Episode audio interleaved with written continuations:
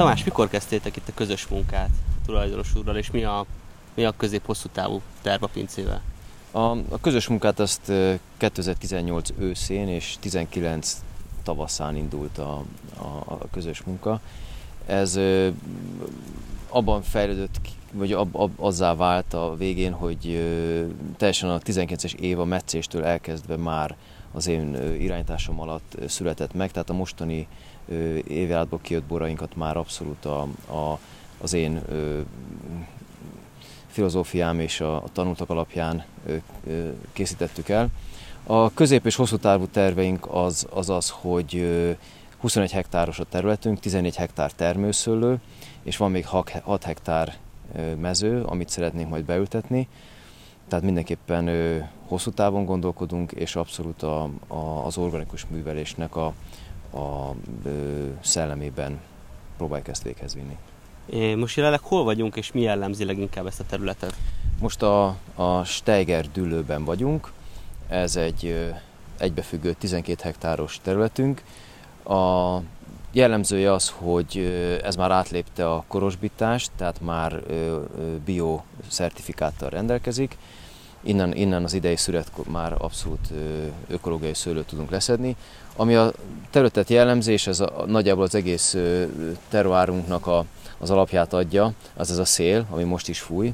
Ez a, ez a Alpokból lejövő, innen északnyugat irányból lejövő hideg szél, ami a, a talajt jellemzi, az pedig a csillámpala. Tehát nálunk ez az egész terület egy nagy csillámpala rakáson ül, ez jön a Soproni hegységből, ami maga egy 20 millió éves csillámpala. Néhol még fölbukkan egy-két mészköves dolog, ami pedig a, Lajta hegységből, innen Fertő Rákosi kőfejtő, abból az irányból még itt találkozik, és ami még egy döntő dolog nekünk, a hátunk mögött lévő Fertőtó, ami pedig a, azt a mikroklímát ö, biztosítja nekünk, ami segít télen egy kicsit pufferolni, tehát kicsit hűtő, vagy ö, enyhébbé teszi a teleket, nyáron pedig hűti a, a, a, a, a, a területet. Ez a hármas ö, ö, egység, ez az, ami, ami mi területünket és a mi borainkat abszolút uralja. Sopron, fehér vagy vörös? Most akkor melyik? Hát igen, ez egy jó kérdés. Ugye itt, itt egészen a filoxéra előttig, a második, első-második világháború idejében még ez egy abszolút fehérboros vidék volt. Tehát ez a pozsony rúszt soproni borvidék, ez mindig is pozsonyi fehér, furmint, ilyen fajtákból állt össze.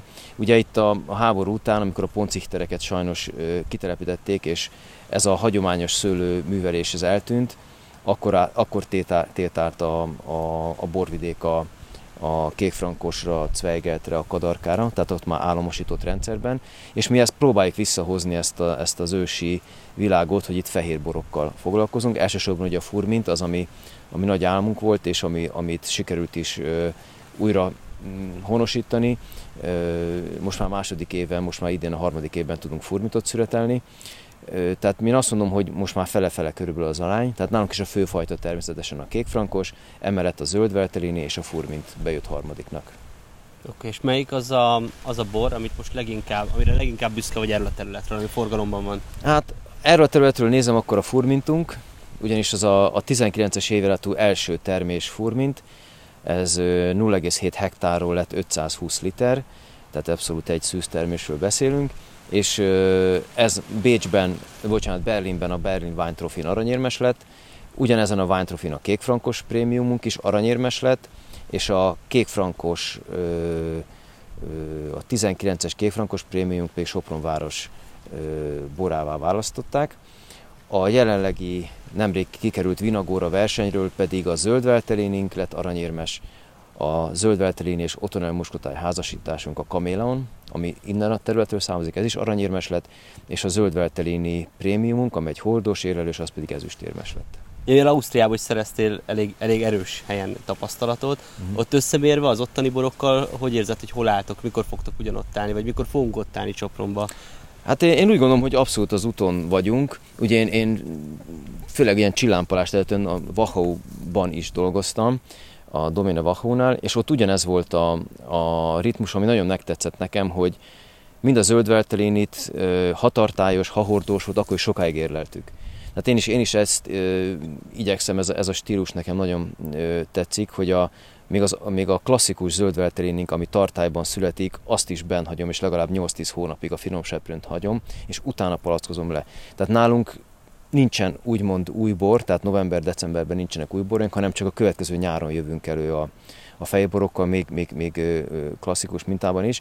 És én úgy gondolom, hogy ha a nagy vahói zöldveltelénikről beszélünk, amiről ugye nálunk is zöldveltelén van, ugyanúgy csillámpalán ülünk, igaz, ott van egy Duna, nekünk van egy fertőtavunk, és szerintem abszolút abban az irányba megyünk, hogy utolérjük őket, és nem lesz, nem lesz, nem lesz különbség. A nagy különbség az az a, a marketing és az ország megítélésében van, nem pedig a szőlőben és a megszületett borban. Okay. Láttunk felfele jövet bogárhoteleket, ez hogy is van? hát igen, ugye, mivel mi biotermelők vagyunk, tehát a, a én mindig úgy mondom, hogy mi megpróbáljuk elijeszteni a, a, a kártevőinket, a kórokozóinkat, tehát nem öljük meg őket. Tehát ahogyan látjátok, tehát nincsen gyomírtózás, hanem egyszerűen kikapáljuk a gyomokat. Ha a sor közben pedig olyan növényeket ültetünk, amik elnyomják a gyomokat, és ugye nitrogén gyűjtenek nekünk. Ugyanígy vagyunk a bogarakkal is, a légtértelítést használunk, a, a, mutatok majd egy, egy drótot, amivel a, a szőlőmolyt, tehát egyszerűen az egész területet elterítjük ugye női feromonokkal, és a férfi, hát a hím szőlőmoly nem találja meg a, a párját, tehát nem, nem, nem jön létre a kapcsolat, és ezért nem lesz hernyó, ami megrágja a dolgokat. Úgyhogy mindent megpróbálunk elriasztani inkább innen, egyéb meg a szomszéd szőlőjét, ne a, ne a miénket. És ö, ennek az elősegítésére van például ezek a, ezek a bogár hotelek, vagy darázs garázsok, amiket ö, ö, kitelepítettünk, hogy minél több bogárt tudjon itt áttelelni. Ugye ennek az a lényege, ez a gyízelt lábú áttelelő, ez a hivatalos neve. Itt az a lényeg, hogy a, azok a bogarak, amik éppen a környékén vannak ezeknek az áttelőhelyeknek, szépen be tudnak költözni, esetleg ott tudnak szaporodni, át tudnak terelni, és tavasszal ki tudnak jönni, rögtön ki tudnak jönni a, a területre. Ugyanebből a megfontolásból raktunk ki madárodukat is, tehát hogy minél több madár jöjjön ide hozzánk, ugye azok is ö, ö, a, a, a kis ökoszisztémánknak a részei, hogy legyen bogár, legyen madár, legyen virág, ami állandóan virágzik, hogy mindenki jól érezze magát, és ebből a rettentes monokultúrából, ami az utóbbi 50-60 évben jellemezte a szőlő termesztést, mi létrehoztunk, megalkotunk egy olyan ökoszisztémát, egy olyan bioszférát, ami szépen működik, és abszolút nem monokultúra, hanem egy teljesen változékony, heterogén ö, ö, kultúrává állt át. És a szőlőt hol dolgozzátok föl, és hol készül a bor? Ugye Soproni borvidékre, még Sopronban dolgozunk fel a szőlőt, van egy, ö, egy csarnokunk, amiben állnak a tartályok, a prés, a, a, a kádak a vörösboroknak. Ott földolgozzuk, és utána pedig beszállítjuk Sopron belvárosába, a, a Poncichter pincénkbe, ami pedig egy 400 éves ö, hagyományos pince, ö, a ház alatt van, ahogyan ezt a Poncichter hagyományok ö, meg is követelik tőlünk, tehát ugyanazt az utat járjuk, hogy kint van a szőlő. Ugye Sopronra jellemző, hogy nincs, sehol sincsenek présházak kint a szőlőkben, ugye ez mindig egy ilyen határváros volt, kereskedőváros volt, senki nem merte kint hagyni a, a, a borát a szőlőhegyen, hiszen itt jöttek, mentek a, az emberek, hanem mindenki bevitte szépen a háza alá, és ezt ugyanúgy mi is folytatjuk ezt a hagyományt, úgyhogy a, a Balfi utcában, Sopronban, a Poncichter negyedben található pincékbe visszük be a borokat az érlelésre.